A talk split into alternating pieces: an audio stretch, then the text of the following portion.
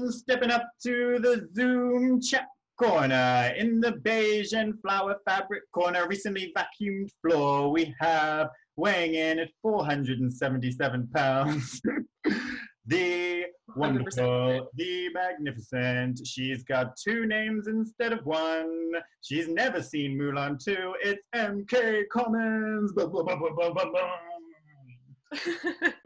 Hello. That was perfect. That was perfect. I love that. Everything about that was one hundred percent accurate. I feel like we got the message. That's my Tinder profile. You basically just recited my entire Tinder profile. Thank you. Save me the trouble. Oh no, you caught me out. I've been the only problem with that intro is that I left out that you're an artist and a painter and that you're here to talk, you know what? Today. That is everyone else's problem. That's not your problem. That's not my problem. So I know you mostly from your abstracted portraits, the digital traditional mix, like you have, mm-hmm. like you just were in a show in Super Chief in L A, which is an amazing gallery recently. But you also do, um, I've seen animation and character de design and all sorts of stuff. So how would you describe um, your like art in total, like what, what it is that you do? Um, so I sort of, I'm kind of in a, it's interesting you bring that up because I was just talking to my friend today about this, that I feel like I am in this sort of like transition of what I'm focusing on in my work right now. Um, So I went to school, I went to Parsons, uh, I went to school for illustration, and my dream job was that I wanted to be a character designer and a concept artist for Pixar or DreamWorks. Like I wanted to work in children's animation and kids books and all that kind of stuff. Um, and then I kind of, and then I, my life fell apart and I uh, went to rehab and I've been sober for the past five and a half years. But like along that, I sort of lost my way.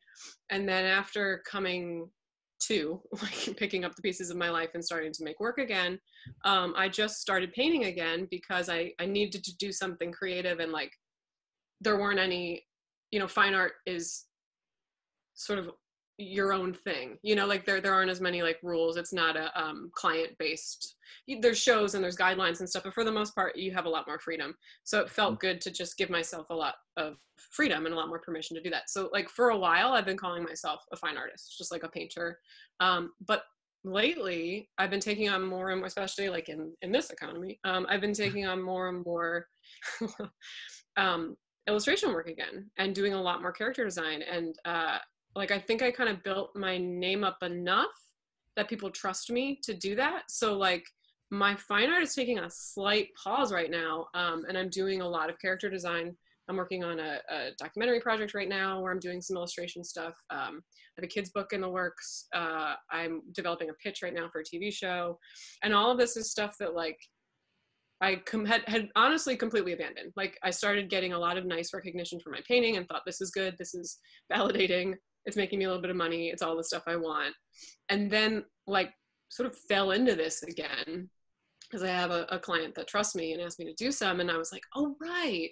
This is what I really love. Like this really feeds me in a way that like that um, just making work just for me, like wasn't really cutting it anymore. So I would say like, I'm just an artist, you know, whatever that means. I think like portraiture and character character work is, even though they, they go to different places, they're kind of the same because um.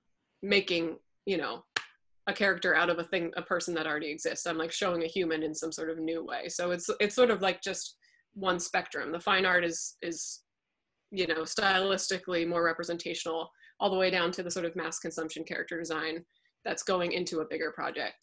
That was a really long answer, but I couldn't think of a shorter way to answer that question.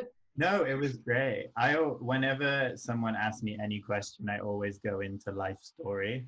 So I would have gone. I can't, yeah. That was pretty succinct. I feel like you, I feel like you have to because it is so important with the experience you've been through that's led you to what you're doing now. Yeah. Yeah. Um, yeah. I also just I like knowing about people. I'm a nosy bitch, and I want to know the whole. I want to know the full. I want to know the tea. I want to know all of it. So like, if someone tells me like, oh, I'm a I'm a painter. I used to be this, and now I'm this. I'm like, uh huh. Why? Like, tell me more. I want to know all of it. Who hurt you? What happened to you? Yeah. Yeah. Don't you want to overshare your life with me? Like, I'm here. I'm listening. Go ahead. Well, because well, there is there is always a story as well, and obviously people can yeah. choose not to want to want to um, say it, but there's always going to be a reason why we do the things that we do and how we end yeah. up somewhere. Like, it's never just like, oh, this just happened and I had mm-hmm. no input whatsoever. That's really yeah. interesting. I didn't know that you um, had started off like that. Um, do you feel, because to me, I'm always thinking about like this idea of fine art, and if you want to be in certain galleries compared to, say, illustration, which I'm often drawn towards. And in yeah. my mind, I feel like I have to maintain a certain a certain way of presenting myself in a certain like style so yeah. that I can stay in that fine art world. Yeah. But are you find are you finding that the two are able to coexist quite harmoniously for you? I am. I like okay, so two like yes. I think that they do coexist much much more simply than we're, we're, our fear tells us as artists that it will. And I think I just give a lot less of a shit than I used to. Like, it, like whatever I lose as a result of being more true to myself and making the kind of work that makes me happy, it's not anything worth keeping. Like, really, that's how I feel about it. Um, you know, and also if I, if I, if I think about people who really straddled that line beautifully, like if you think about someone like, you know, Norman Rockwell was an illustrator, but like we consider him a, a great artist now, you know, in his day was like highly regarded and also completely disregarded because it's not fine art, it's illustration, you know, but he was a master, like he was a master painter, a master of light, a master of, of form and expression and all these things that like today, I don't think that that, that line matters so much. If you have, you have a point of view and you have talent um and you know vision, like that's kind of all you really need, and then it's up it's the world's problem to figure out where to put you, really. Yeah, that makes so much sense to me. And I, I feel like once once you stop caring as much, it opens up, it, it's so freeing personally and in terms of work and, and where you go, and it's like the the work ends up being way better because of it. Yeah, better. And also like I do notice a correlation. There's things that are outside of our control when it comes to like how our work is received. And a lot of it is really outside of our control, like algorithmic bullshit. But like, you know, in general, the work that I make from a place of like, like sincerity, for lack of a better term, is almost always better received than the thing I'm doing because it's the thing that is expected of me, or like, you know, because I, I, like a huge thing is like, I will get really enthusiastic about a project or an idea or a series. I'll make a couple of paintings and then I'll, I'll kind of evolve past it. And I'll, I'll still feel like tethered to it. You know, I'll still feel like I, I, I owe it, or my audience or whoever, um, to see it through, even though like no one's really, no one really cares, I think. I was, I was literally just thinking that it's like right before you said it, it's like nobody cares. Like these stories that we create in our heads, and obviously I'm still dealing with because I asked the question, um, and it's sure. like nobody cares as much as you care yourself that you're making yeah. your mind. Not just that, but I think that like I think that like now more than ever, like people, audiences are, they're fickle, but they're also so adaptable. They're so accustomed to like the thing that they used to like not being cool anymore, or not being that thing anymore. Like there's, and they're just, people are, are taking on such a unprecedented amount of content all of the time that it's almost like you're, you're really, I think you're doing yourself a disservice by not just saying fuck it and like trying new things and making what you want, uh, you know, like for your own sake and for sort of like, you know, culture at large, like you're not really benefiting your, the people who do like you and the people who do support you by by um, placating them and just, you know, doing what you think is going to hit the same way. And like, the crazy thing is that we tell it, we like develop these belief systems and it's so hard to trace where they come from, because I can think of a number of artists who I really respect and love who like, I don't really get that tingle when I see their work anymore because it looks the same as when I got excited about it, you know, yeah. five or ten years ago. Um, and I don't have any less respect for them. I get where it comes from, but like, you know, when I like see it, if it pops up in my feed or whatever the thing may be, it's like, okay, I'm liking that sort of muscle memory because I know who you are and I want to support you, but it doesn't like, I'm not like, oh wow, look at what you're doing. That's really, you know, and there, and, and there are people who like, who do continually surprise me. And um, that's really what like, what motivates me to want to keep pushing myself is like, and, and one of the reasons why I've been finding such joy in, in um, taking on this different kind of work and doing more character design stuff is because it's like, I think that the people who like the way that I paint um, will probably always like it to, you know, to, to a degree. And what about all the people that like don't care about fine art, you know, that don't follow it, or that like, like kids especially, like what a, what a magical opportunity to be able to like make things that could affect children. And I think about like, I was ju- I just did an interview with this gallery that's in um, Mumbai, and they were like asking about my origins of, of drawing. And I was thinking about like, when I was a, you know, toddler sitting in front of cartoons, drawing them, I have a very vivid memory of like understanding that a person made this, you know, like I, I saw that it wasn't magic. Like I saw that it was like, oh wow. Like what was cool about it to me was that it wasn't magic, you know, like that, like I could sort of understand somebody, like an adult got the opportunity to make this thing and draw it and make it come to life and build this whole world. And that was more magical than the thought that it was just like real. Um, like it was just real magic. And so I, I've been thinking a lot about that concept of like real magic and how art can be real magic. And especially for, um, for kids, like what, what a, what a cool thing to get to be a part of that for somebody. Yeah. And now you're the wizard slash witch, whatever magical being you yeah. want to describe it. So that's you now. Yeah, it's pretty, pretty cool. Yeah. It's really cool. Yeah. Yeah. I've thought yeah. often about how it's strange talking about how people stay like very strictly coherent with their work like throughout their career. It's like, it seems to be this contradiction that exists where it's like, as an artist, no matter what type of art you do, like a primary part of what people value in you is your creativity and your innovation. Yeah. Then yeah. you feel this pressure to limit that by staying within some sort of coherent, understandable narrative. So yep. I think it's really cool to just um, say like, actually, do we need to question, do we need to do that? And to just make the work that you want to make. I think that's a really yeah. great thing to be doing. I've never, I've, I've never watched a single like art documentary where an artist did the same thing that they'd always done for forty years and felt creatively satisfied. You know, like there's always that arc in an art documentary where someone's yeah. like, yeah, well, my, you know, I was having all these struggles and I felt like my art was kind of like dead, but like people kept buying it. Like it's, it always, it, like I, we, I was just watching, um, um, my partner and I watched the, this documentary on Chris Burden the other night. And it was like, it was a great documentary. You know, he's a sort of con, con do you know, do you know much about Chris Burden? No. Um, so he was like a, um, a very polarizing figure in the art world. He was a, basically a performance artist in the seventies through the eighties, uh, and then sort of like used his body as sculpture in a kind of way and did a lot of like violent stuff and um, interesting stuff. He had a friend like shoot him in the arm for like a piece and captured the whole thing. And so just like really sort of like aggressive, provocative things in like a, you know, um, sort of dull time for art in the seventies.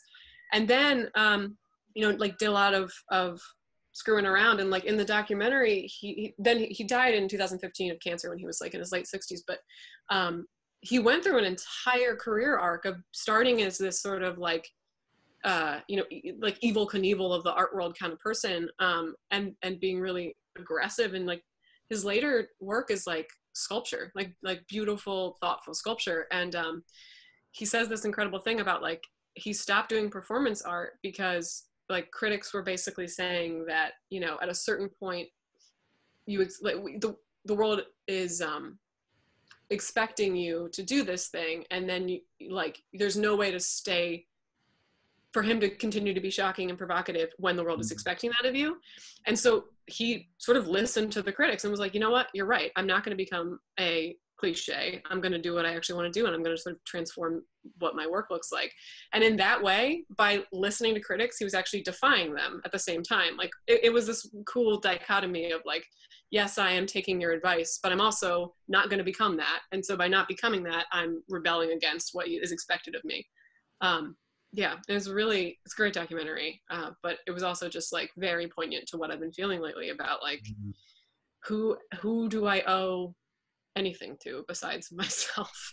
You know, I get to dictate what my career looks like. I get to dictate what my creative choices look like. And in my experience, people are much more willing to go along for the ride, you know, um, if you introduce them to something new, they might be a little bit resistant. But if you're, if you stay really like open to the whole process and um, true to yourself, then people usually want to come along with you, and then you get to pick up another audience, which I think is really cool too.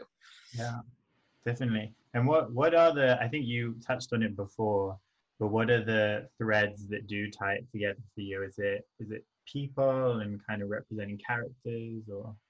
I think that's the main one, definitely. Yeah, because I can't, I mean, I've done some, some still lifes and some more abstracted stuff, but I kind of always end up making portraits no matter what.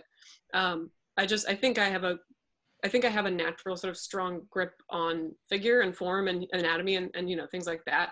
Um, so I'm drawn to that. And I also just, I just like expressing things, and like people are the most express, you know, I just, I really like n narrative and storytelling. And, um, and I think that like a portrait can do all of that in one thing, you know, like a person can do and say so much. And then, yeah. you know, we're also always projecting our own shit onto people. So the experience of viewing a portrait is it is a is an is a narrative is your own narrative. While so it's it, it like you know has multiple tiers to it, and then character design is um, real is exactly that. You know you have to you have to think about who this person is, how you express that in both a really sophisticated and incredibly simple way. And um, one of the things I've said like a million times when when I've talked about illustration is that illustration is the art of making something subtly obvious. And that's really what character design is.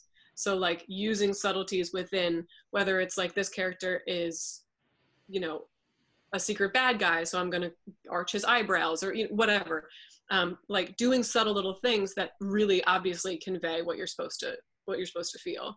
Mm. I also think that like, the thing I like about illustration and character design is that all the stuff that you're not supposed to do when you're viewing fine art, you're encouraged to do with character design. Um, you can be more obvious, but also like as a viewer, um, you know, you don't want to make big assumptions about someone's thought process or about like, you know, the person behind the portrait. You're supposed to take in all the nuance and subtleties. And like with character design and illustration, especially when you're speaking to like a young audience, you want to immediately know what you're looking at. You know, you want to, you want to like make all of the assumptions and be right about it. So yeah. I like that it gives me like, you know, as someone who's a little bit of a control freak, it's like a, a way to exercise that yeah. artistically. Yeah. Cause I feel like that would be one of the big differences to me between illustration design and fine art is that fine art loves ambiguity. They want you yes. to be confused and for it not to be clear. I can't get enough of it. Yeah. Fucking love it. Yeah. Yeah, totally. And I do too. You know, I'm not, I, I like secrets and, and, and like little, like, you know, I like, I like when I'm wondering about something, and I, I like to project, like I said, project my own ideas onto stuff. There's no, that's very, that has its own value. Um, with illustration, you know, The, the, the other main difference is sort of like why you're consuming it. So like if you're consuming illustration, you may not necessarily want to be. Um, you know, it's hard to accidentally find yourself in an art gallery and, and to be consuming high, especially like high art and like sort of conceptual art. You have to sort of seek that out. So it's okay to be challenging in that way, because if someone's going to put themselves through the trouble of finding it and consuming it and having an experience with it, they want to be challenged. Illustration, it's like, you know, I don't necessarily, like, I'm not going seeking for that if I'm reading a, a periodical or an article or like watching T V. I mean, I, I as an artist, and, you know, most people know that that's part of it, but like, you have to make something that's gonna um, really like add to a thing that already exists or brings, brings new meaning to that instead of challenging somebody. Like the piece could be challenging, the illustration is there to sort of like, either soften it or, or, you know, bring new light to it or make it more accessible in some ways. So like there is a lot more creative compromise that goes into being an illustrator. Uh, and for most fine artists, I think that would be a fucking deal breaker. Like we don't want to compromise our vision. And um, frankly, that's why I started painting again and, you know, didn't immediately try to become an illustrator again. At this point in my life, I'm actually getting a lot out of that compromise. Like I'm finding a lot of uh, freedom in compromise, because it's not all up to me. You know, like I don't have to have the final say all the time. I don't have to make decisions that are you know, it, it doesn't all rest on me, which is really nice too. Mm-hmm. Um, and there is, there is, there is like value in compromising with yourself and other people. I think that like compromising, you know, to your detriment is one thing, but, but being willing to be open and fluid and like try things that you might not normally try or adapt yourself to a certain situation, those are like incredible traits that are hard to come by. You know, they're hard to like find natural opportunities for that. And like being, being a commercial artist is all of that. Mm. So yeah, I'm enjoying it. I think it's, I think it's a growing experience for me. Yeah.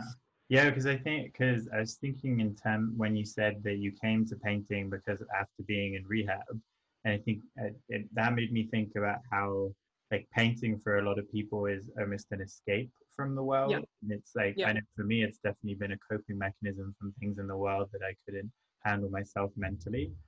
Um, yeah. Whereas I feel like the type of work with illustration that you're describing is much more about being in the world and co- being with other people and really that's, engaging with it more directly. Um, that's a really good point. Yeah. I wonder how much of that too is like in this time of, you know, coronavirus, like, that it's so satisfying to be a part of a team. Like it's so satisfying to be, um, to have people who, who are asking for what I'm doing, you know, like to collaborate. It, it feels, um, you know, cathartic in a way that, that my own fine art practice like isn't hitting in the same way that it used to, because like, um, you know, a, there's, there's, there's a, like, you know, I don't, I have this show, uh, with Arch Enemy Arts, um, that opens May first online. And then I don't have another show booked to the fall. And I'm like, I'm totally fine with that, but like it's scary, you know, like thank God I have this ability to do this other stuff, because a lot of people don't have that ability. And mm. um like the, the thing that's so nice right now is is that connection is like I'm doing the thing I kind of always do, but it's like for the like for a greater good or for a cause that's beyond just my own like self-satisfaction, you know, and for the few people who like what I do, like it, it could reach people that I have nothing to do with, that won't even know I was a part of it. You know, like that's like, it's, it's a, it's like a humility involved in it that is um, not a thing that like I get from fine art. And it's, it's a thing I didn't really know I was like craving. Um, there's like an anonymity to it that I didn't know that I wanted, because I like attention and that's not something I usually tell. That was my painting. Yeah, this is giving me a lot to think about personally, which I'm going to put in a box and because right now we're on you, not on me, interviewer. Yeah. Keep it in there, keep it in mind. Like right right now, if people are watching this in the future, right now we're going through quarantine, um, yeah. like about a month in, and uh, it's a challenging time for people to stay connected, and for artists especially, like you said, you don't have many shows lined up in terms of gallery. Yeah. Um, and I know we wanted to talk a bit about like artists supporting each other and practical things that we can do at this time. Um, yeah, so I'm gonna throw that open to you. Yeah, I mean, I think um, I think that there's like levels to support, and all of them are welcome right now. So like, it's it's really a matter of like, what can you give that isn't going to take from you? Because, you know, I also think that artists, we all need to just stay as sort of conscious of each other's needs as possible, like as conscious of each other's needs as we are with our own needs. So like understanding that people, you know, are going to do as much as they can, and also that like there's a level to which you need to take care of your needs first also, which, you know, I understand. Um, so I think like of of course like anyone who can financially support an artist, cool. Like if you've ever wanted to buy a painting from someone, if you've ever wanted to commission a painting from someone, or, you know, what, like sculpture, whatever, now would be the time. But I, I think a big thing that I don't hear talked about that much, but I do know is a big part of my life and a lot of artists' lives, especially ones who are not art superstars, is that we work on payment plans a lot of the time. And I think like, it just doesn't hurt to ask, you know, um, especially right now, probably more artists than you would think, you know, and don't be intimidated by Instagram follower count, because it just like doesn't really mean anything. Like I know plenty of people with fifty thousand followers who like struggle to make their bills. Um, so that doesn't always translate.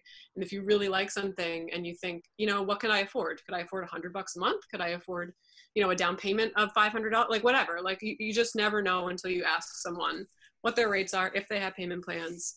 and you know what that would entail. And a lot of artists would probably be, um, you know, no one should be giving them, th themselves a discount or giving their shit away right now because we need it, but like would probably be flexible to at least talk about that. Um, I've definitely been more flexible talking about that stuff to people.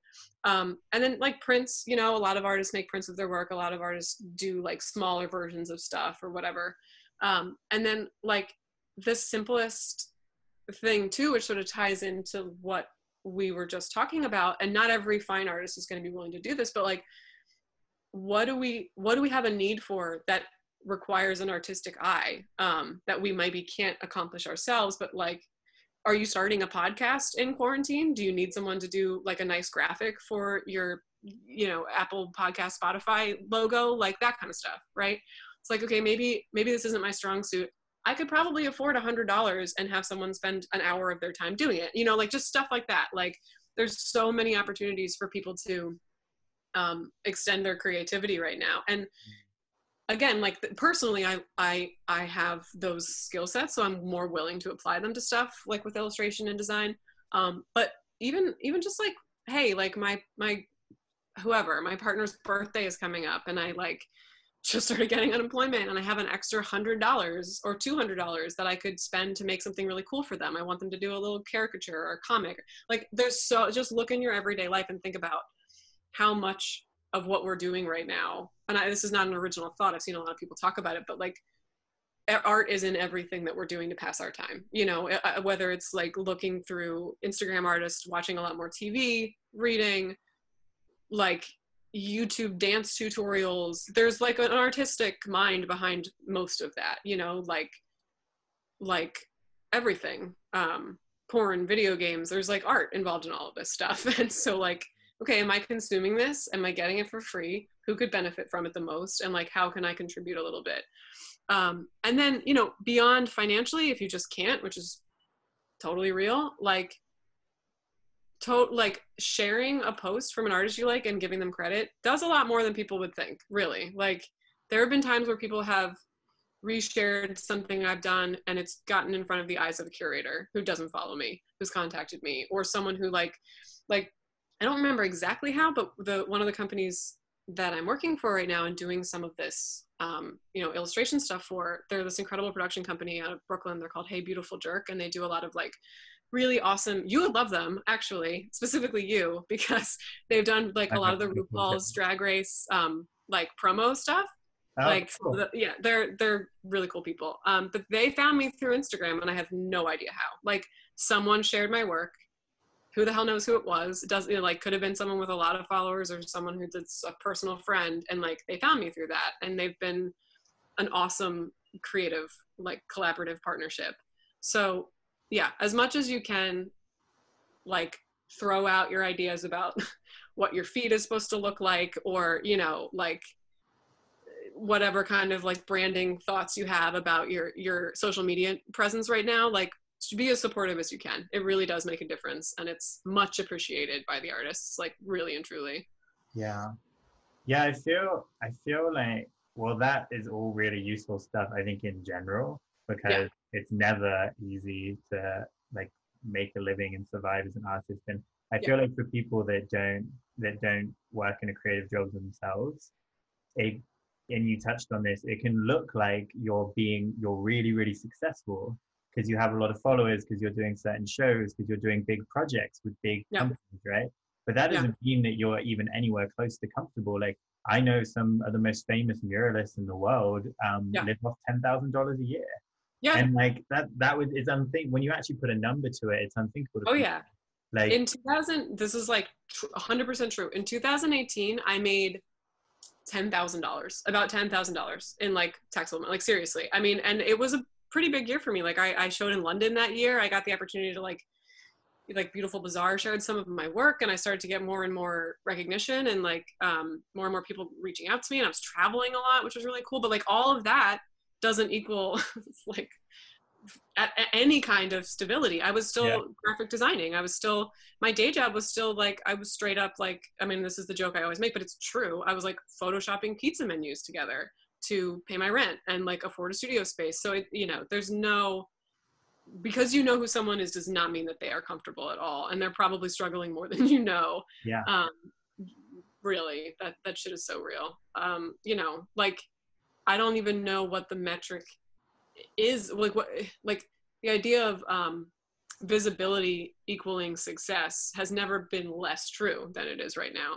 And, yeah. you know, visibility is great and it's important and it's, it's uh, helpful, but there are artists that I like love who have like a couple thousand followers and they're, and they are good. Like they're, they're fine. You know, like they don't, and the reason why is because they're not stressing out about things like that. Like they've had a career for a long time. It's existed before this, or, you know, they just know the right people and they're sort of doing their thing offline and, you know, like are perfectly yeah. comfortable. So that can be really deceiving for people. Yeah. It's such a trip. And um, that looks awesome, by the way. Look at, look at me down there. Yeah, look at you go. I just forgot, I completely forgot that you were painting a picture of me. And I was like, who's that bitch down on your screen? Me too, actually. I've been kind of doing this and I'm like not even really paying attention to what she thinks. I'm just listening to you talking. So well, I'm like, oh shit, a painting's happened. Right, I'm doing something. I know you've also been doing, um, in terms of like, that's people supporting artists, especially mm-hmm. economically, but then you've been doing um, like a lot of group virtual drink and draws with artists, yeah. kind of also creating that community and wanting us to kind of be there for each other and not not retreat into yourself, like, which is applicable for everyone, but yeah um yeah so do you want to talk a bit about that? Yeah, I mean, artists are, are definitely naturally um I don't want to say we're introverts because I don't really consider myself an introvert, but I do think we isolate. You know, I think some some some artists do, um, and this is our, our language, is to like express ourselves and put ourselves on that, right? Yeah, some of us are. Um, and and like to a degree I am. I think I, I really am one of those flip-floppers. I'm averse. uh, that's way to be. Like in every way, but no, specifically with that, because it's it's like, I, I get really energized by people, and then I it, there's there's no happy medium. So I'm either like really really jazzed up, or I reach my limit, and then I'm like fuck off, you know, and I'm like completely drained and exhausted, and I don't want to. Yeah, I mean that's just that's that's a lot of like addicts I know are like that. A lot of creative people are like that, where you know it's like it's an all or nothing game, um, and so I think that like my my. my thought process with that is like, I haven't done one for a couple of weeks because I've just, I've been busy, honestly. Like I've, I've had stuff going on in my own life. And so I've been trying to give myself permission to do it when it feels right and not like a burden. And when I can actually be helpful to people, like we're talking about support, right? Like, and if this is a resource I can offer and I'm draining myself in order to do it, then I'm not really helping, you know, like then I'm sort of self-sacrificing, which is not the same thing as supporting. Um, but I'd like to do one this week because I think my schedule is going to open up a little bit. But anywho, um, yeah, like it, the idea just, we were talking about it. That's how the idea came about. Like I was like chatting with you and um, it's like, hey, you know what? This is probably a thing we could all use a little bit more of. Um, and there's no real, like, they've been, they've been like, like a little formal. And I think when I, when I start them back up, I want to be a little more loose with them. Like I was doing, I was setting up these still lifes. Um, my roommate, I live right above an antique shop. And so there's all these really cool tchotchkes and antiques and stuff throughout our house. And then in the store downstairs, and she was like, well, you can use the stuff, you know, if you want to like have cool shit to draw. So I was setting up all these little still lifes and doing, um, like rapid draw sessions and then some five minute drawings and like a long pose. Cause that's just like my art school, you know, mentality is, is to be a traditionalist, but like I, I found some, um, I had a couple of thoughts about it, but I found some resources online that are just like figure drawings, like nude figure drawing uh, reference photos that are rapid fire. So you can like set a timer for them. And I think that would free me up a little bit because part of the issue has been that like, I'm setting up these things and I'm kind of moderating and I'm, or mediate, whatever, and I'm not able to like be present. So yeah. Anyway, that's a little tangent, but the, the real thing that I, I get out of it and the real thing I get out of like talking to people like you or doing these things is just like a sort of, it makes me feel human. Um, and it also makes me, it is forced outside my head time, which is really valuable. Mm. As much as artists like to, to isolate and introvert and all that, um, we have to pull inspiration from our experience, from our life experience. We have to be fueled up at some point. Even if you don't get energy from people, you still need experience to like recharge something, whatever that thing is. So I think that even just by like hosting a, you know, a drawing hangout or having a conversation with someone, like you're gonna, your energy and your focus will shift after that has happened, for better or worse, but it's an experience. Like it's just something else to break up your day to, you know, to pull from creatively. Definitely. Yeah, I think a lot about um, how for writers, a large part of their job is to go out and find something to write about. Right, right? Yeah. And I, I think that applies to all creatives. And I think about that for myself as well, even though someone might look at the work that I do, it's like, oh, well, you're just doing a portrait of someone, you don't like need. For me, like I'm always drawing upon what I've experienced and how that's affecting my mind. So yeah. I feel like it is part of my job to live life. Yeah. As to like hole away and do this thing. Completely. Yeah. And like in an ideal world, people are experiencing your work in real um, spaces too. Like obviously right now it's all online and, you know, it's all digital and stuff, but like ideally you, you create something, you're paying it forward by making a piece of art, you know, like you're, you're getting an experience, you're making something from it. It's going in a space, whether it's a mural in a public space or a gallery or someone's home or whatever, like the, the end process, like the final step is, is someone else viewing it and having an experience with it in a physical, you know, capacity, in a physical space. And like that can start the chain reaction for that person to then go and create or feel differently or have, you know, have a meaningful conversation with someone about it or whatever. So I think that like, if you're holed up all day only consuming, you know, digital content for, for, you know, like hours or days or weeks or whatever on end, like it does dull the work that you're making to a degree, because it's, it's like, it's like a non-alcoholic wine or something versus wine. Like, oh, it's got the flavor. It's, you can cook with it maybe and whatever, like, but you're not going to get the experience from it, which, you know, depending on what you're after, if you're a sober person like me, that's a good thing. But the point still remains the same, that like you, you need to pull from an authentic like place, I think. Yeah, definitely. I know, uh, how much, how much time do you have? Did, did you want to talk about productivity stuff still? Or? Yeah, I mean, I probably got another like fifteen minutes before I gotta get back to whatever the hell I was doing. I need to run to the grocery store, but yeah, besides that, I've got time. Like literally ran. Tom Like Cruise, literally run. Like tell everybody to fuck off. I've it's around my house. They have a little balcony so you can see out onto the street, and I do mm-hmm. see that often. And I don't know if this is the case, but I'm really imagining, like, so I see people with their shopping bags running, and I'm like, I'm imagining, like, are they really in that state of mind where they're like, this is like a war zone that I have to run to the supermarket and like grab right. it as fast as possible? Huh? I don't know what you think.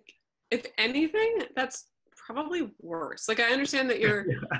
Look, I'm not a scientist, I'm not a doctor.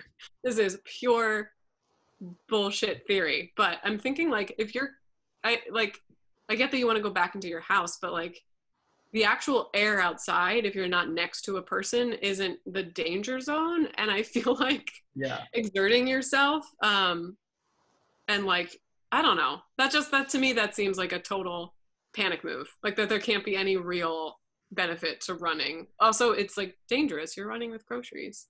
And I, it, it actually spreads. If you are spreading, it spreads it further. Because right. I, yeah. I love jogging, so I've been jogging a lot. And so I looked that up the other day because I was like, yeah, like wearing a mask and jogging is weird. But then anyway, it's a whole thing. But it just, it might not even be what they're doing. Like some, I've run back from the grocery store, not out of panic before, but for my own reasons. Maybe and, they just like really have to take a dump or something. Yeah, right. Yeah, it's, who knows? You never know. Well, they just want attention, you know. Like, that's true. Maybe they've all, it's actually the same person and they've witnessed you on your balcony at roughly the same time every day. Maybe. And they're like, I'm gonna put on a show for him. That, that's that's the narrative in my head. Well, I it like worked. That. I've been thinking about them a lot. Exactly. That's gonna be, I read this really obnoxious article about like a couple finding love in the time of quarantine in Brooklyn. And it was like, oh he God. saw her from his roof and she saw him from her roof. And then they started like sending cute letters to each other in their windows. And like, I know I'm being a real negative Nancy right now, but it was just, a, it just whatever, whatever reason, irked the shit out of me. Yeah. Because first of all, they're like, finding love in the time of quarantine. This article was written three weeks ago when New York had only been under quarantine for two weeks. So I was like, okay, so we're in love now. Two weeks. Also, who are these rich jerks that they like have a publicist or knew the right person to get this article written? I don't know. The whole thing was just dumb. But like, I like, I like this version of it, that it's just you bored outside looking at it. One person being like, you will be mine one day. I just need to make a scene for a while and then I'll get your attention. Yeah, I mean, I am standing on a balcony, so I am asking for it. They are yeah, the most exactly. I was thinking love in the, I was thinking of that pun, because love in the time of cholera. I was like, love in the time of quarantine, something could happen there. Have you read that book? Um, you know what? I think I've lied and said that I've read that book a lot lately, and I don't think I have. Is that just the first time? I think I've read it, but I honestly could not tell you the story. Me too. Me too. I'm like, I must have, right? Yeah. I know. I know it's like, I must have seen this movie because I could tell you everything about it and I know all the cultural references, but I don't know if I've actually seen this movie. Yeah, um, I, I watched Indiana Jones with someone the other day yeah. under the pretense that I had never seen it. And this was right. interesting because it's such a big cultural phenomenon. I started really. watching it and halfway through I realized, oh, I have seen this. Yeah, and it's also not very good. It's not very good. Which one? Because some of them are real tough. Some of them are real racist. Uh, Raiders. Yeah, well, there was a lot of that. And there was also, um, he. there's this, the woman in it is, she oh. was quite like spunky and she wants to fight and help. And he literally at one point picks her up in the middle of a fight when she's trying to fight and throws her into a hay cart, and then the hay cart leaves, and then later he goes back to the hay cart and he's like, what, where is she? Yeah. Like, those movies. And you know what's funny is that they are, they're these like really, they're these staples for a certain kind of man, of like adventure and like, you know, like Harrison Ford being this like, this emblem of masculinity and aloofness and cool guyness. And he's such a dickhead. Like, he plays yeah. such a smart-ass dickhead in, like, mo- honestly, most of his movies. But in those in particular, he is just such an asshole. I mean, and, I mean, forget it. Like, we don't have to get into how horribly, the, like, roles for women were written in those movies and how little agency they have. But, yeah, they're, they're, they're, they're fun. I get why, you know, they're Spielberg movies. So they're, like, high production, sort of camp and, and like, excitement. But they do not hold up very well. They're really yeah. tough to watch. It really just reminds me of how much things have changed, because like if that's if that's what was ex- it's not even that it happens, it's that it's acceptable. Like this isn't yeah. something anyone would necessarily question. Like this is such a normal thing to like throw yeah. a woman into a cart, and like how that would affect how you go about your day-to-day life is right. boggling to me. Well, throw a woman into a cart because she's for like a comic relief moment, and also because she's just getting in the way, like that there's no there's no way she could have been helpful in that moment except to literally just like treat her like trash yeah. throw, throw her out of the fucking frame because she's just like in the way. It's yeah wild. They also reveal at the beginning when they meet that he like in a it's like she was really young and I they didn't really say exactly, but he basically like took advantage of her and so she hates him. But then they end right. up becoming lovers without ever addressing that fact. And without just, ever addressing the fact that she's like absolutely his abuse victim and is just falling back into the cycle yeah. of that. He never even says sorry. No, well, he he doesn't need to say sorry. He's Indiana Jones. His hat and his whip do do the talking. Yeah. Anyway, that was, sorry, that's a bit of a tangent, but that No, it's totally fine. Wild. Yeah. Anyway, I don't think I've read that book, but I like, I'm, I go back and forth between feeling confident about that. Sometimes I lie about it and I say, yes, I read that book. But I don't read that book. I, there's loads of things I repeat all the time. And it takes me a while to be like, wait, is that actually true? yeah. This is a myth that I've created about myself, is that I love this thing or this, like, even things that I, I think of as really important to me, I can't trace their origin. Like, I can't remember where that comes from, or if I just one day if I just yeah like you start like you start like like buying into your own brand of bullshit at a certain point and you're like, huh, is that my thing? Do I need like do I care about that?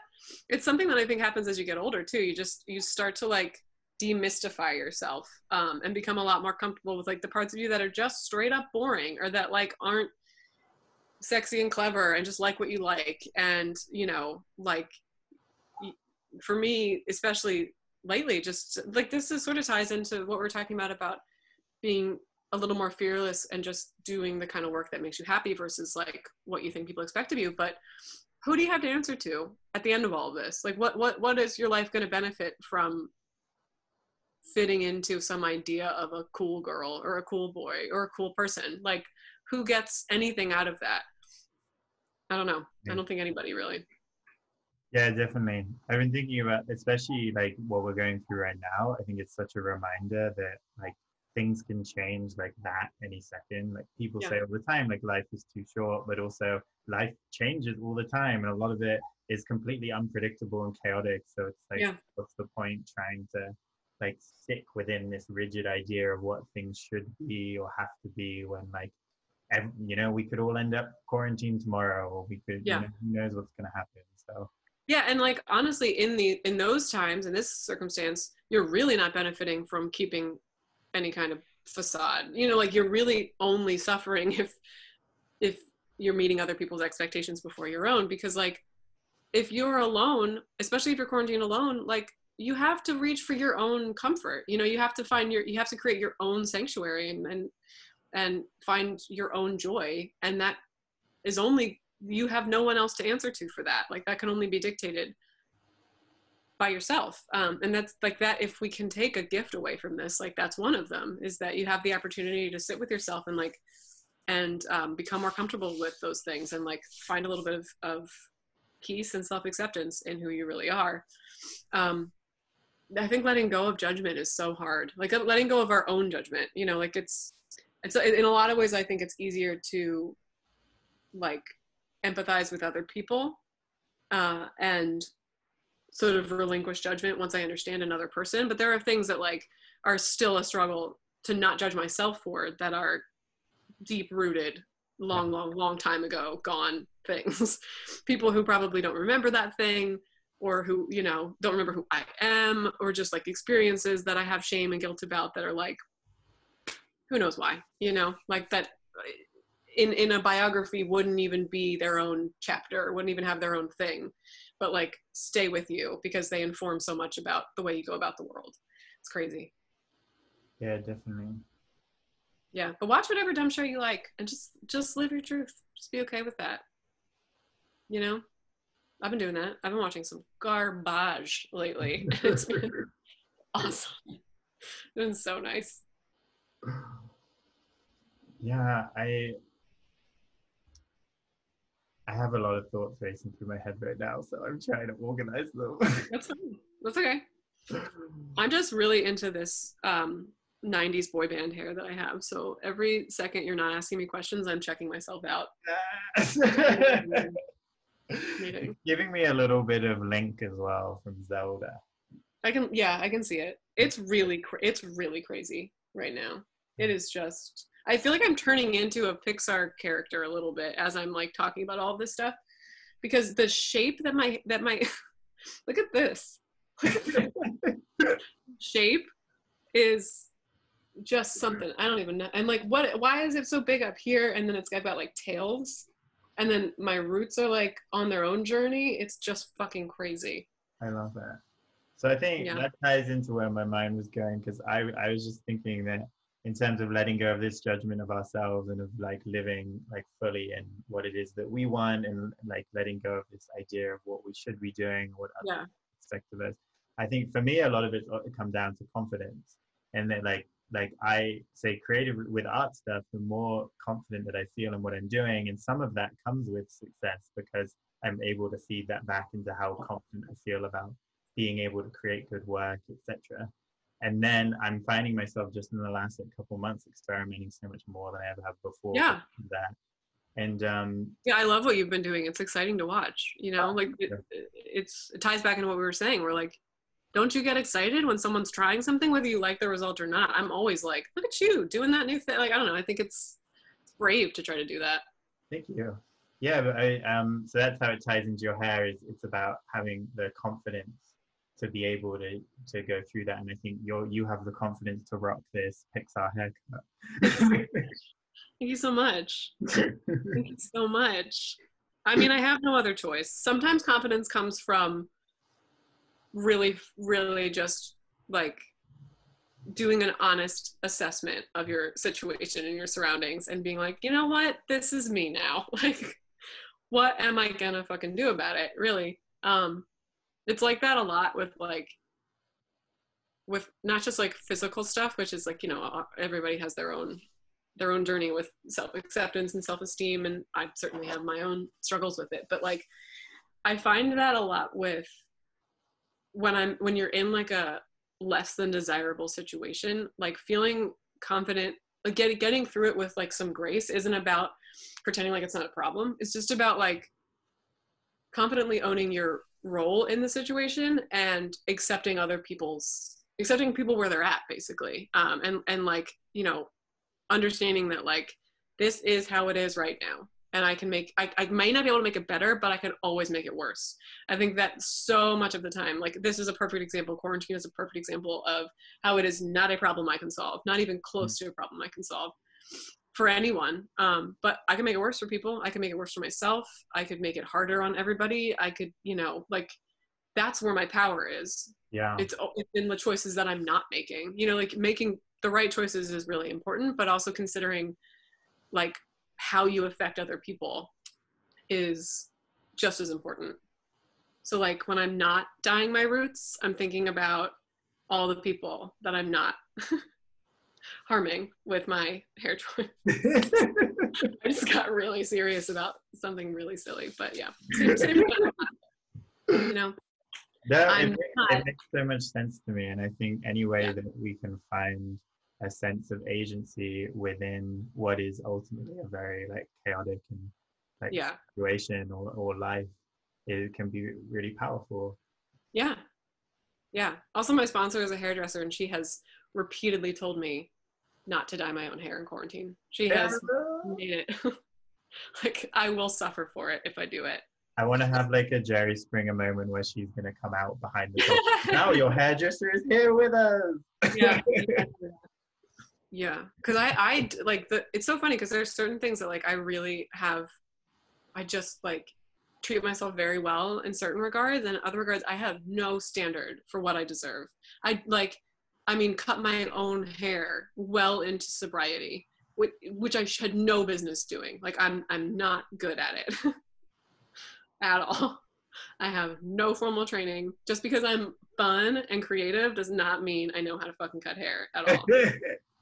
Um, Did you? I just, that looks great. Did you do this one? No, okay. no. This is, this is a professional haircut grown out. So the only reason why it doesn't look even crazier is because I treated my like. So this is like a new thing for me. It's like I treated. I decided I was worth fifty bucks, and I got a nice haircut. And yeah, like great. Thank God I did, because I got a cut like maybe two weeks before this happened, and now it's sort of growing out at like an okay place. Um, but the but like I don't like I personally, if I if I only had myself to care for, I would have bleached it already, um, done more damage to my hair, gotten in trouble with my sponsor. You know, it would have been a whole thing. And so I'm I'm really working on being patient with myself and like knowing that I am worth The, the professional root touch up when this is all over. That's going to be okay. Yeah. Yeah, I think about, I think you touched on something before that made me think of this too. It's like the concept of mental health of being your own friend and treating mm. yourself the way that you would treat a friend in terms yeah. of how you speak to yourself, and then also things like, like allow, knowing that you're worth the things like a nice haircut that you would say to a friend as well. Yeah, I was just talking to my friend earlier who had, I had caught up with um, on FaceTime. We were talking about food because my partner is in, is in food, and um, we're talking about like that you're like you're worth more. Like food, food is a good example of how you don't. It's not about like spending more money than you have to eat well. It's about making choices about how you spend the money that you do have, you know, to like, to show yourself that you are worthy of nourishment and feeling better and sleeping better and all that other stuff. Yeah. Um, because I, again, like left to my own devices, would eat just hot trash if it was served to me on a plate. Like, I don't care. Last night, last night my, my partner had this like beautiful pasta, like lasagna. It was like amazing. This thing that he, that he brought home and was like, you know, took the loving time to put it in the oven and slowly heat it and make it. And I was like, I'm telling you, if you were not here right now, this would have been microwaved so fucking fast. I would have been sitting over the sink eating it, like still cold in the middle. I like, don't care at all. But you know, when someone else loves you and you have to like think about your own worth, it's like, no, I am, I am worth a warm meal. I am worth like a decent experience with this stuff. And like, it's not that I need to spend an extra forty dollars on good groceries, is that this is less relevant right now, but before quarantine, like I don't need to spend forty dollars on fancy coffee drinks when I could make them at home, like that kind of stuff. Like there's, there's always a choice that you could make. What's going to make me feel better? Jittery, nervous diarrhea throughout the day because I've had five coffee drinks, or like a nice salad with good ingredients. Really, a salad is probably gonna, you know, that's probably gonna be helpful. Yeah, I like I like that angle on it, because um, I'm definitely not a foodie in any way, but I think that it's important thinking about it as something that is nourishing you and is about self-care. Yeah. Also yeah. Taking nice Instagram photos or whatever. Yeah. So it's funny because of all of the attention seeking I do online, I like pretty much never post. True fans will, will know that I never post pictures of food. Um, and there's a reason for that, and it's because I am a terrible cook. I am a really bad cook, and I don't have any, there's no, like I, seriously, like if I had anything to show off culinarily, I would do it, and I just don't. Like I have no skill in that regard at all. Maybe you could start the anti one and just like have the microwave. Well, I mean, I love someone who does care and who does know a lot. So I'm trying to, I'm trying to l- learn to, it's not that I don't care, it's that I just don't have the knowledge. Like I would love to be a person that knew everything about good food and good eating practices and all that. I just, it's, it's not, um, it's not willful ignorance. It's just ignorance because it, you know, it's not a part of how I, how I came to be. Um, but like being with someone who really cares about it is like, It's, it's a good growing experience. We've been watching Good Eats. That's been like a nice sort of downtime before bed show that we've been watching. Um, and it's, it's like, it's really, it's a cool angle to watch someone who's very, very smart talk about things that are very, very simple uh, and make things that have seemed intimidating to me my whole life, like cooking and, you know, the, the sort of science behind certain meals and how to, like th- things that I've, I've avoided learning about because I thought it was out of my depth. And so watching someone like explain it in this way that is like, oh, okay, what you're saying sounds really smart, but I, it also, I'm understanding it. So maybe that means that I'm smarter than I thought. Maybe this means that it's, it's cool. It's a really, it's been a really eye-opening experience for me. Yeah, that's so interesting. I felt that with um, getting into things like makeup, is that I stopped myself from getting into it because I assumed it was so complicated that it would take me a really long time, or I wouldn't necessarily yeah. be able to do it. But then once you just start doing the thing or finding someone yeah. to explain it to you in a in a way that you can understand, it's like, oh, nothing's like that out of my depth. Like I, yeah. I can do anything if you just like take the time to want to do it. And that's yeah. Uh, yeah. Last year I like started to learn how to code a little bit, and I took some of my and I, I've started to like teach myself After Effects, and I've been doing, you know, I've th- throughout the past year and a half, like I've done some, some like uh, augmented reality on paintings. I've done some animating on painting stuff that like I have no formal training in whatsoever, um, and just thought it looked cool. Figured that I'm not the smartest person in the world, but I'm not the simplest either, and I can probably, even if it takes me three days to learn this thing, that would take a, a, an expert fifteen minutes. It's still it's still attainable. You know, it's not totally out of my depth. So I just started taking like Skillshare classes and, you know, watching YouTube tutorials on, on that stuff. And I'm still not an expert. I probably couldn't teach anybody, but it, it's, that's where like if we bring it back to confidence, like confidence is something that, you know, you, you gain slowly by like establish, like the thing that I always hear in, in like recovery terms about self-esteem is that self-esteem comes from doing esteemable acts. So like you can't just manifest it out of nowhere if you want to, you know, feel like you've done something worthy of being proud of, it starts with a little act of esteem. You know, it starts with a little, little bit of that, and then it builds momentum-wise. Definitely. Yeah.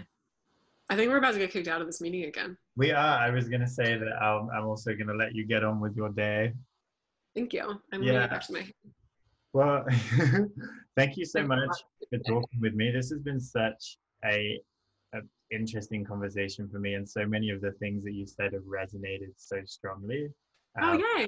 Yeah. So I'm definitely going to... No matter compliment or total shade, because you're like, this has been a really interesting conversation for me. I once had a friend ban the word interesting for that reason. They were like, it doesn't mean anything. It's like, no, no, no. I, I'm just being a total shithead. I, I appreciate it. It's been interesting for me too, and, and wonderful and lovely, and I love talking to you. It, it's resonated so much, and I feel very I feel very connected to you in this moment, because I think a lot of the things you're describing is things for myself. So. Yeah. I miss I miss I miss you, even though I like barely know you. You know, like yeah. I miss Aww. the opportunity to know you, and I can't wait till I can come back to L A and like spend some time with you. Quarantine hugs. Oh, my sweater is really soft. You're welcome. It's really nice. Um, so hair. people and people can find your Instagram, M K Commons, and uh, M K Commons. Yeah. Awesome, and website and everything like that as well. Mm-hmm. Yeah, M K Commons dot com. Yeah, cool. I'm excited to see what you're working on. I know you couldn't show a lot of it. Oh yeah. I didn't even. I have a thing. I didn't even get a chance to show it. I have a. If I have time, I have a print that's dropping. Um, on Monday, uh, I'm going to be posting about it obnoxiously on my Instagram.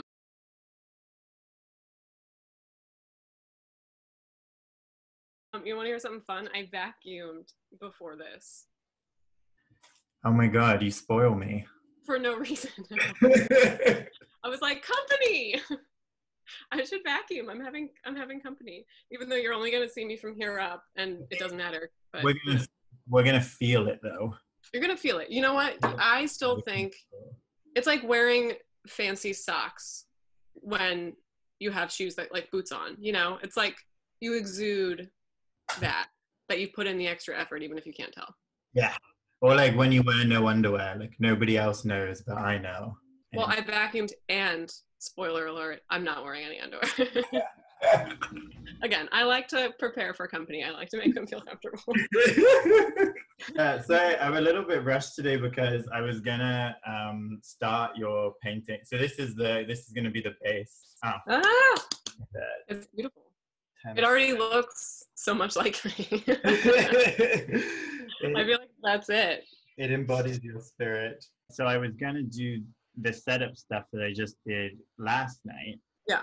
But instead, I ended up spending about six hours making memes about Adele. Oh, I, did you? I know, because I followed the entire journey this morning. I treated myself to an extra little, I, you know what, you know what too? This is how much I like and adore you, is I didn't even do that like da, da, da, da, da, the rapid fire. I actually sat there and I took it all in. You know, yeah. That means so much to me. That's You're welcome. Friendship nowadays. Yeah, I think so. I, I, because I don't have any, when I go, when I go like Morse code on my Instagram story, I have no expectation that people are, are, have the time or patience for my shit. So I'm like, you know, like you can like watch the numbers drop off the longer your story goes. And, so I, I'm like, and I do do that. A thousand people, and then I'm like, okay, and it ends at like two twenty, and those are just like my stalkers, my partner, and my immediate friends, and I'm like, that's fair, that's fine. Yeah. I think most of those are just like like I I'm I'm so guilty of that, like the like um I just think it's good decor, like good like like it's tactful, you know, to just give them the full flip through, so at least it looks like I'm fully engaged. See, that's very self-aware. I feel like for most people they wouldn't even think about exiting. um Yeah, and, like, no. You don't need to. Like, you don't owe anybody that. I'm not offended. I just, I just think it's nice when someone, you know, follows through on it. Yeah, and also I like just, I assume that most people do do that because me too. Way less people drop out than they should, and it's still a lot yeah. of people. Like, it's still it's dropping so out a lot. But I'm like, the fact that any of you have gone to the end of this is shocking to me. Yeah, like this was just for me, and I just needed. It wasn't even like, I didn't even need an audience. I just like, I just needed it to get out of my head I'm sorry you have to suffer for it. You know, like, I'm not expecting anyone to be like, bravo on your content. Like, that's, you know, I don't expect that. It's just like, well, thank God that that's out there now. And now I don't have to go through that again. Yeah. I can't tell you, there have been so many times where I've been like, I, I mentioned something to my partner. I'm like, yeah, you know, like that video thing. I'm, and he, he's like, um, what video thing? I'm like, oh, because Instagram tells me that you saw it. So what that says to me is that he loves me and is doing the sympathy, like doing the same thing where he's like, oh, did you expect me to have my sound on? Huge ask, first of all. And also to like have been pay, paying attention. Like, of course, of course not. You're just going to tell me about it anyway. And like, I'm not going to, you know, I can't, I can't blame him for that. I understand. You know, I actually, when it comes to people who I see nearly every day, yeah. I actually block them from my story because I don't, because I don't like when people just know everything that's going on with you, because I, I do post all of my waking thoughts. It's like a sure. mind dump. Yeah. Um, so I would rather they have to ask me. Oh, I like, that's a nice, about. that's a good, that's kind of, yeah, that's good policy. That's good, that's good practice. That's practice. Is what I mean, it's also a little bit strange. I have to trick the people around me to to want to ask about my I mean, it is incredibly manipulative of you. but, but like, game, respect game. I also kind of appreciate that you're like, well, in order to maintain my friendships, there must be some level of, you know, manipulation involved. So this is, like, it could be so much worse, you know? It could be like, gaslighting your friends, but instead you're just forcing them to ask about your life, which is nice. Well, it's a slippery slope, isn't it? We'll see where we yeah. end up after another three Adele marathons. Right. Well, I got, I got, you know what I have to say, if I have any critique of that, it's that I got all the way through it and then I saw that you started a Beyonce one and I was like, okay, here we go. This is the content for me. I'm really glad I stuck around because, you know, it's sort of that, like, if you stay in a movie theater to the end of the credits, there's like, in a Marvel movie, there's, you know, there's like a sneak peek as to what, like, sequel they're gonna, what's gonna happen next. Yeah. So I was like, oh, Beyonce's next. Like, and then I felt proud of myself for being a good friend and staying on through that journey so I could see the Beyonce content. And there was only like three or four of them. And I was like, oh, okay. But I think there might be more legal, like, I don't know if Beyonce's music is, is Instagram available in the same way that Adele's is, I don't know. Uh, yeah, and the sequels are always disappointing, you know? That's true, that's true. We, you know, yeah, we don't want to sully, we don't want to disappoint the fans by shooting for the stars with Beyonce and then, you know, like, not, not making it all the way. Exactly, so you might as well just not even try. Like Disney, just straight, straight to V H S, don't even bother putting it in cinemas. Yeah. So let's, I, uh, let's talk about your art. I'm, I'm um, loving this conversation. With oh, it. yeah, right, duh. I'm just like, oh, friend to talk to. Yeah, go ahead, ask me some questions. Yeah, I'm going to do a quick intro for you, which I'll probably edit into the beginning. Um, okay, cool. So this painting is going to be a continuity nightmare, so. Yay! That's me. That's what everybody calls me. Yeah, M K continuity nightmare. That's me. I'm just, I'm just thinking about all, do you listen to Whimsically Volatile? I'm sure you do. Yeah, yeah. Okay, so I'm thinking about all the intros, the like ridiculous Katya intros for people. Like a Vince McMahon WrestleMania sort of level intro, you know, okay. where it's like, like, you know, in this corner, the one hundred ten pound blah, blah, blah, blah, blah, blah, blah. But it's like Katya's sort of like mania, like rambling on about okay. the person. It's pretty great. I mean, I can't, I can't do, again, I'm not that quick-witted. I can't, I can't do it. Okay, I'm gonna try it. Okay, I'm ready for it. I'm here for it.